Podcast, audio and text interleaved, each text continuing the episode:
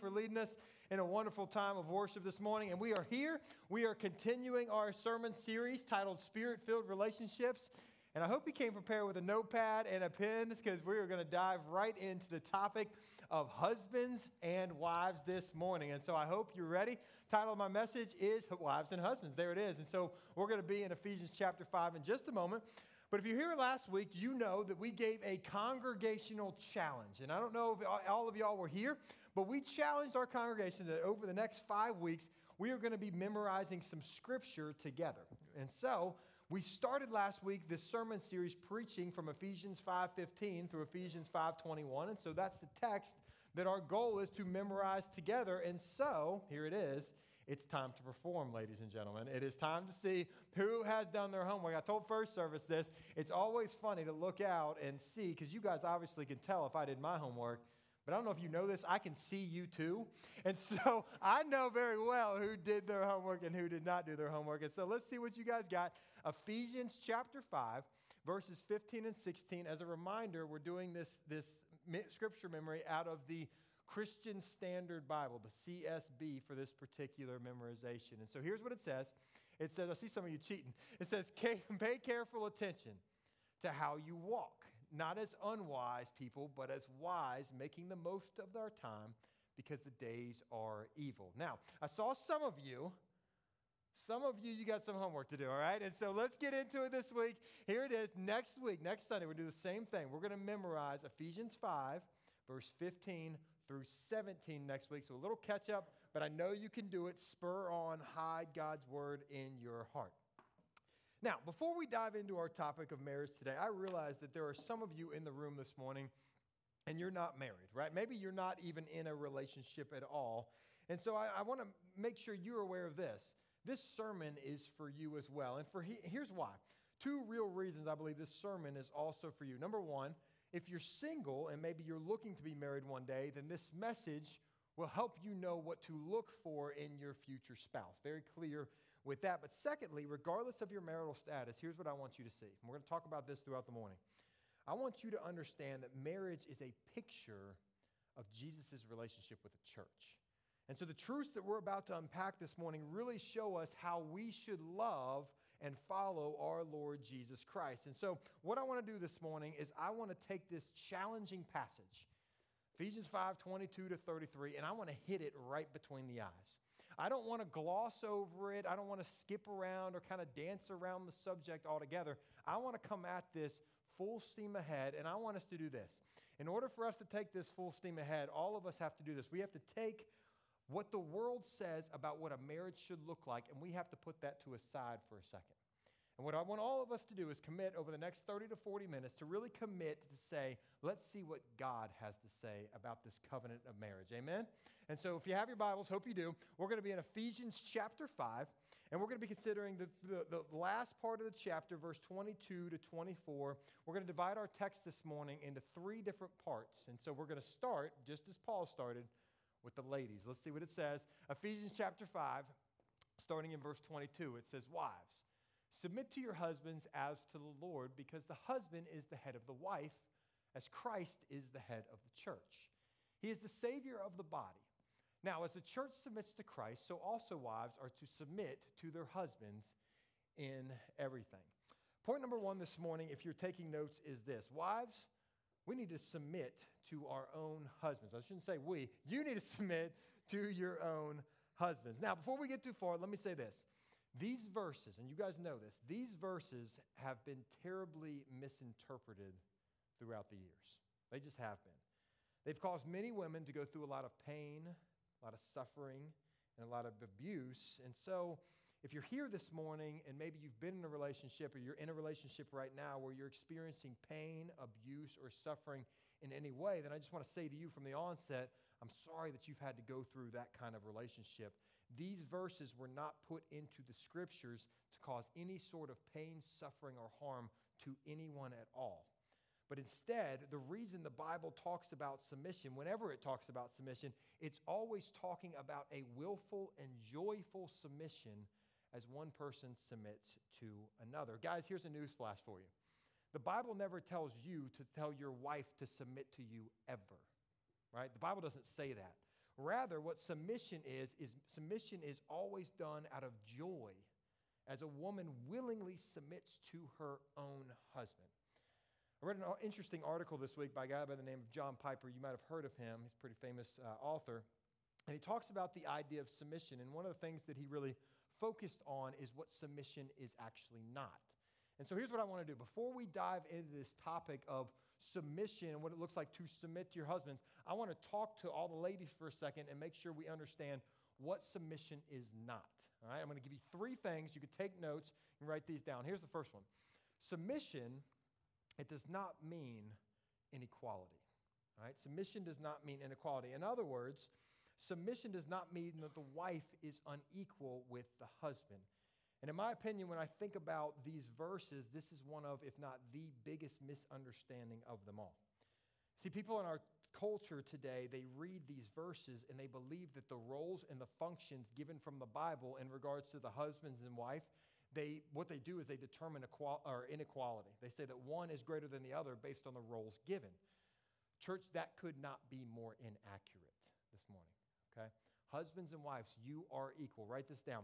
Husbands and wives, they are equal in value, they are different in function, okay? They're equal in value, different in the way they function. Let me illustrate. Do you remember the story of Jesus in the Garden of Gethsemane? You guys remember that story? Right before Jesus was betrayed by Judas, do you remember when he went to his father and began to pray? You guys know this, right? Garden of Gethsemane, Matthew 26. Look at how this, this prayer flows out of Jesus' mouth, and, and watch what you see Jesus do in this verse.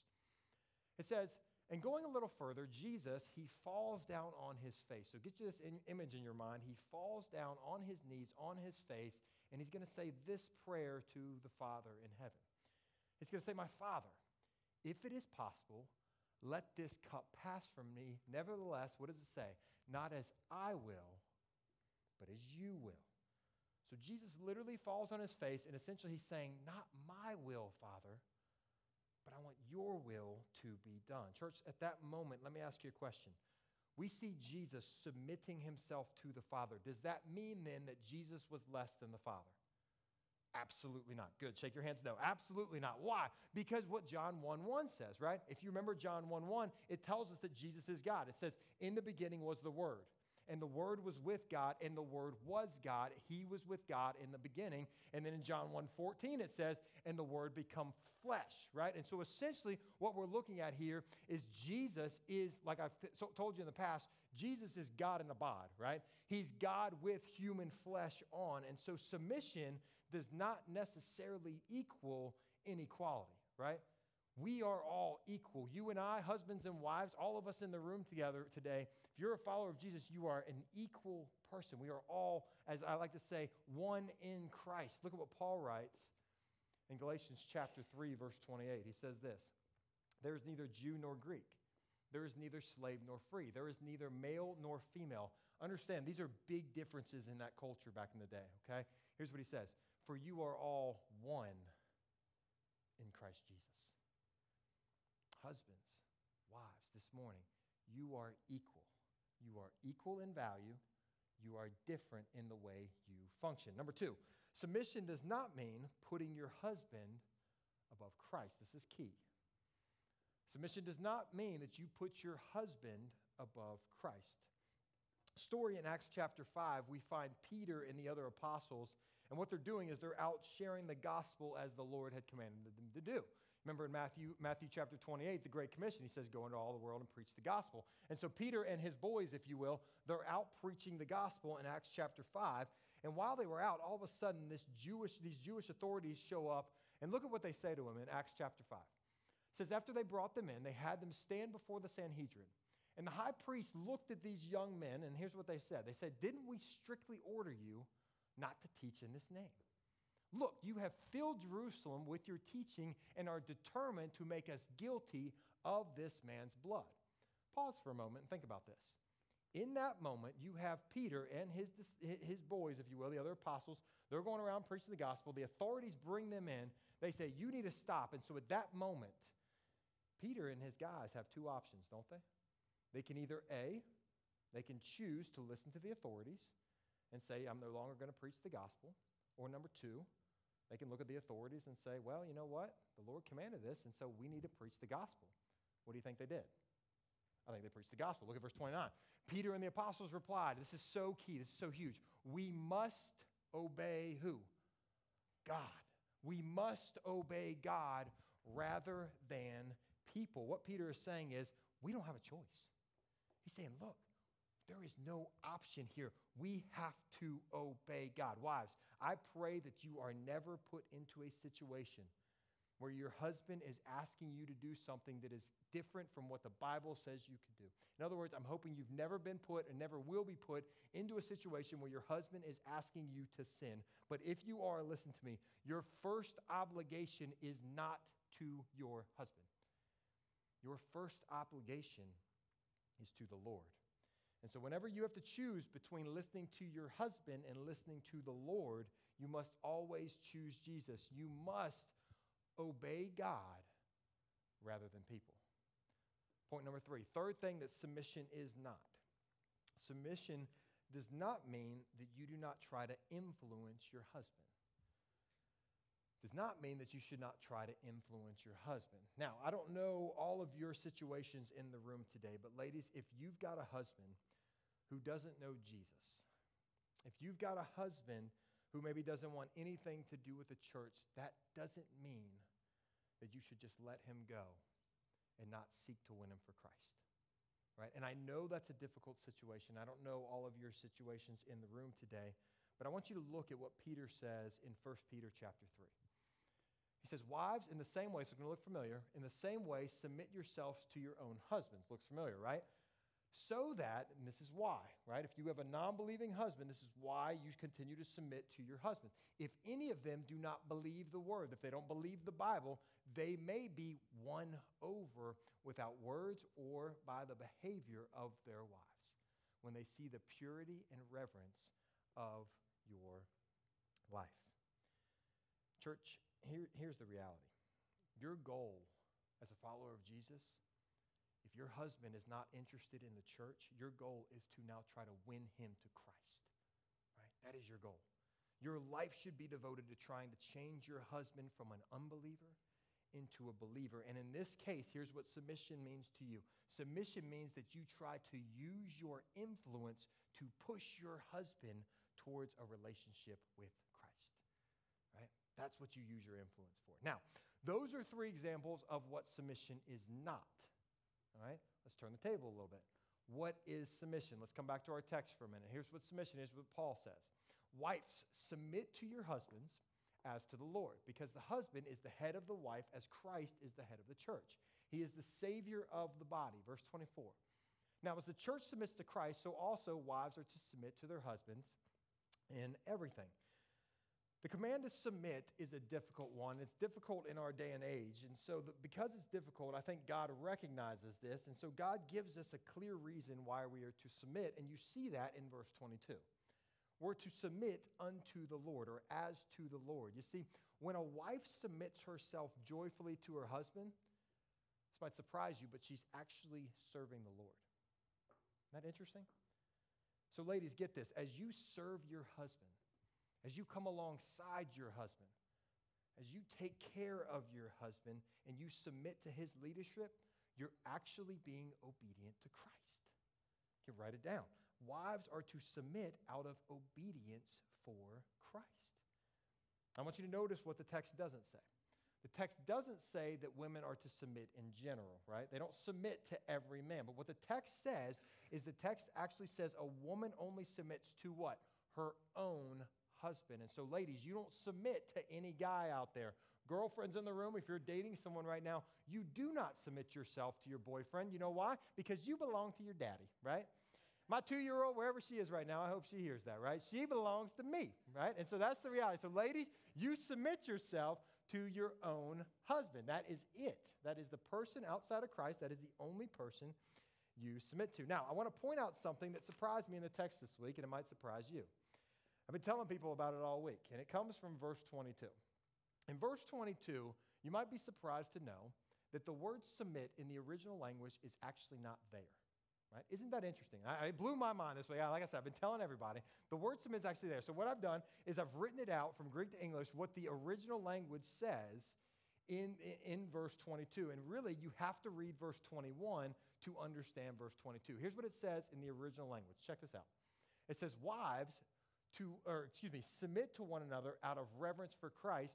Wives, to your own husbands as to the Lord. Submit's not there. But check this, it's implied. You see how it's implied? It's implied. You see, what's happening here is verse 22 doesn't operate without verse 21. Verse 21 from last week, it's actually informing what we are to do in verse 22. And so here's what Paul's saying He's saying, Wives, you are to submit to your own husbands as all of us submit to one another out of reverence for Christ. And so here it is, ladies. God is not asking you to do anything that He's not asking the guys to do. Right? We are all called to submit to one another out of reverence for Christ. Why? Because ultimately, it's not the husband who's the head of the home. Who's the head of the home?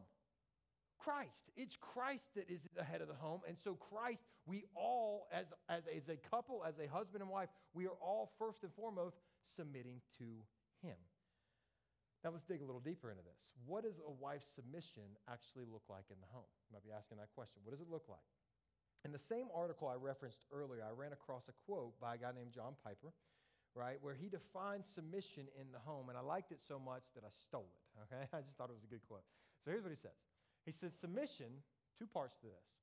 Submission is the defined calling of a wife to honor and affirm her husband's leadership and so help to carry it through according to her gifts.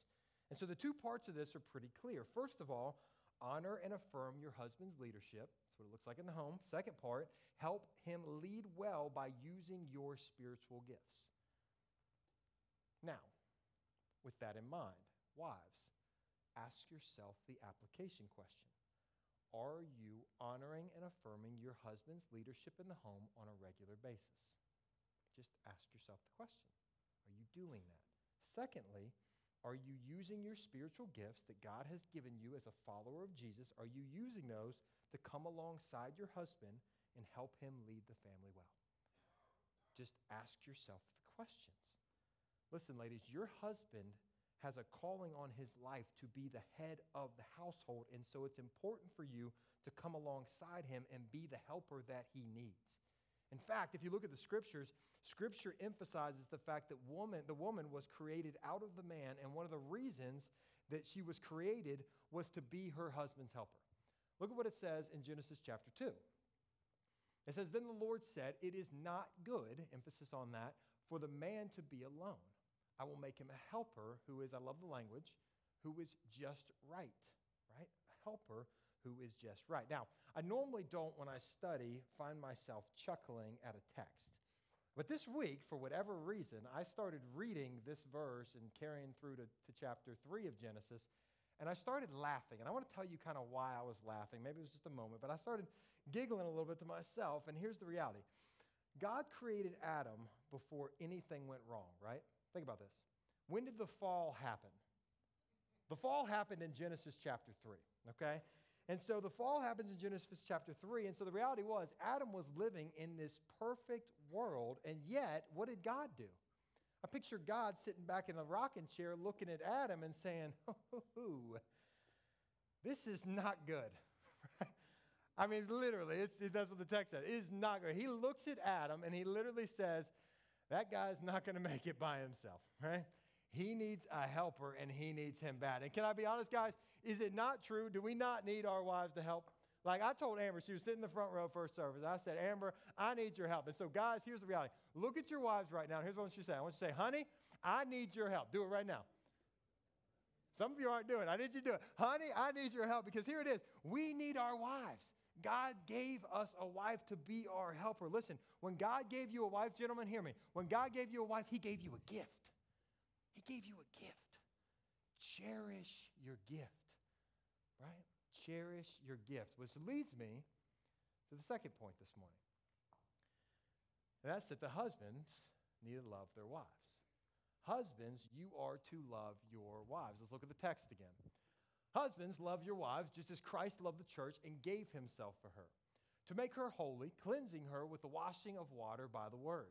He did this to present the church to himself in splendor without spot or wrinkle or anything like that, but holy and blameless. In the same way, husbands are to love their wives as their own bodies. He who loves his wife loves himself. Okay, husbands, it's our turn. Now, we know, based on verse 25, that we're supposed to love our wives as Christ loves the church. That's what the text says. And so the question we have to ask ourselves, gentlemen, in the room this morning, here's what we got to ask ourselves How did Christ love the church? How am I, based on how Christ loved the church, supposed to love my wife? And what does that look like practically? Let me give you three ways of how Christ loved the church. And by seeing this, I think it'll help all of us guys in the room know how we're supposed to love our wives the right way. Let me just give you a tip, guys. You're sitting here this morning, and you, a lot of you have your spouse next to you, okay? If you pick up a pen and a piece of paper and even act like you're taking notes right now, you're going to get some real good brownie points later, all right? And so use that connection card for your benefit right now. Start writing some things down and then you'll be in a good spot later today. And if you decide not to, then you're going to be in trouble because the pastor just told you to, right? And so here it is. Let's get into them. Three ways that I think that if we look at Christ loving the church, we can see how we're going to love our wives the proper way. First way, husbands are to love their wives sacrificially. Husbands are to love their wives sacrificially. Look back at the text. It says, Husbands, love your wives, just as Christ loved the church and gave himself for her. Husbands, we are called to sacrifice our personal desires for our wife's desires every single day. And I know sometimes we try to act all tough and we say things like, I would die for my wife, right? I would take a bullet for my wife. And that sounds great, doesn't it? I mean, on paper, woman's like, yeah, that sounds really good. But with all due respect, that's a nice thing to say, but why don't you start by waking up every single morning and dying to yourself and serving your wife's needs above your own. That's a good place for us gentlemen to start, isn't it? I mean, look at what it says in Philippians 2, chapter, Philippians chapter 2, verse 3 to 5. It says, Do nothing out of selfish ambition or conceit. Nothing. Right? But in humility, count others more significant than yourselves. Let each of you look not only to his own interests, but also to the interests of others. Have this in mind among yourselves, which is yours in Christ Jesus. Husbands, we need to live selfless lives. And if I can be honest with you, I'm preaching to myself this morning, okay? If I can be honest, our day does not end when we come home from work right? And I know that's a tough thing to hear. That's a tough thing for me to sit in this week as I was studying this text. But when we come home from work, if you're like me, I like to come home. I like to go to the fridge, get a nice cold uh, beverage, something to drink that's going to taste good because I'm tired. I want to sit down on the couch, turn on the TV, and see what's going on in the world, right? That's what I like to do when I come home from work. But let me tell you, that's not our role in this, guys. What we need to do is we come home from work, and the first thing your husband, or excuse me, your wife sees is your smiling face, and you're looking back at her and you're saying, How can I serve you tonight? What can I do to love you better tonight? How can I help take care of the dishes? What can I do to take care of the kids? How can I honor and how can I love you this evening? And listen, that's going to make us be really tired. I'm going to tell you that. By the end of the day, your feet are probably going to hurt. Your legs are going to be tired. You may even, if you're like me, you might fall asleep on the couch after everybody's gone to bed. But if that's the case for you, let me tell you this. If that's the way your life is and that's the way your day finishes every day, you did a good job as a husband that day. Amen? You did a good job because you're exhausting from serving your family well. So we need to love our wives and we need to serve them sacrificially.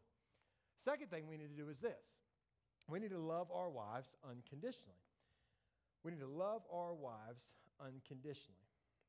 In Romans chapter 8, this is what we see written in verse 38. It says, For I am sure that neither death nor life nor angels, nor rulers, nor things present, nor things to come, nor powers, nor height, nor depth, nor anything else in all of creation. That's pretty significant. That's everything.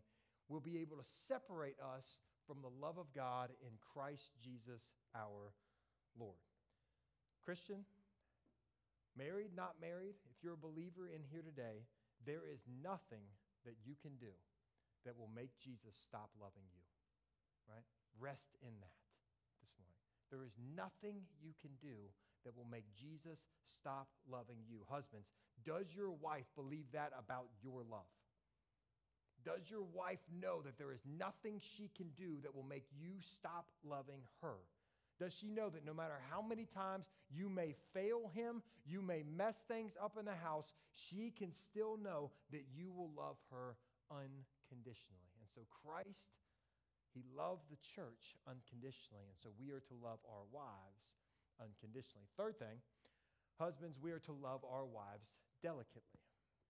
We are to love our wives delicately.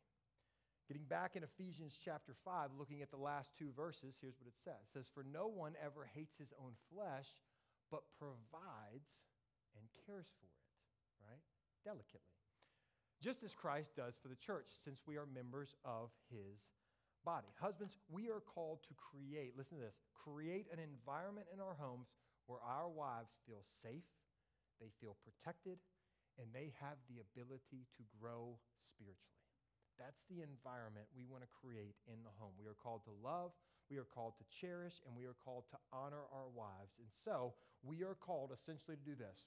We're called every single day to wake up, die to ourselves, die to our own desires, and we are called to submit, first of all, to Christ, but also to love our wives as Christ loved his church. Husbands, love your wives. Love your wives. Pretty clear. Husbands, love your wives. Third point this morning marriage is a picture of the gospel. This is beautiful. If you don't hear anything else I say today, I want you to get this. This is so key. Marriage is a picture of the gospel. Look at Ephesians' last three verses. For this reason, a man will leave his father and mother and will be joined to his wife, and the two will become one flesh. Familiar passage? Verse 32 This mystery is profound. Interesting language there. He uses the word mystery. This mystery is profound, but I'm talking about Christ in the church. To sum up, each one of you is to love his wife as himself, and the wife is to respect the husband. What Paul is saying here, where what is Paul saying? Like when you think about this, when you read that text, what is this mystery he's talking about? Why is it profound? Like, what is Paul getting at in these verses?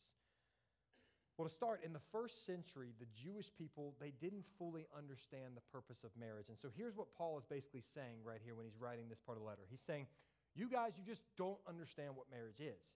He said, Marriage is not just about two people falling in love and hoping to live happily ever after.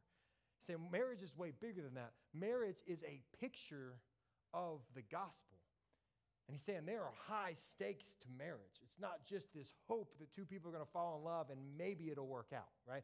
He's saying there are high stakes when it comes to marriage. Church, marriage is a sacred covenant. And here's what I want you to see from the text. What God is saying is that in a marriage relationship, the woman is a picture of the church, right? And on the other side, the husband is a picture of Christ in his relationship to his people. That's the picture of the marriage. Marriage is supposed to be a perfect image of the gospel. It's supposed to be God's grace, his mercy, and love on display for everyone in the world to see. And so the question you have to ask yourself as a couple right now is simply this Is your marriage, does your marriage put the gospel on display for the world to see? Is your marriage a demonstration of the gospel? Listen, if you are married here today, then your marriage is a platform for preaching the gospel. And I know what some of you are thinking. Thinking, Pastor Alan, you know what, man? I'm just not a preacher, right? I don't get on stage in front of people. I'm an introvert. I'm more behind the scenes type of person.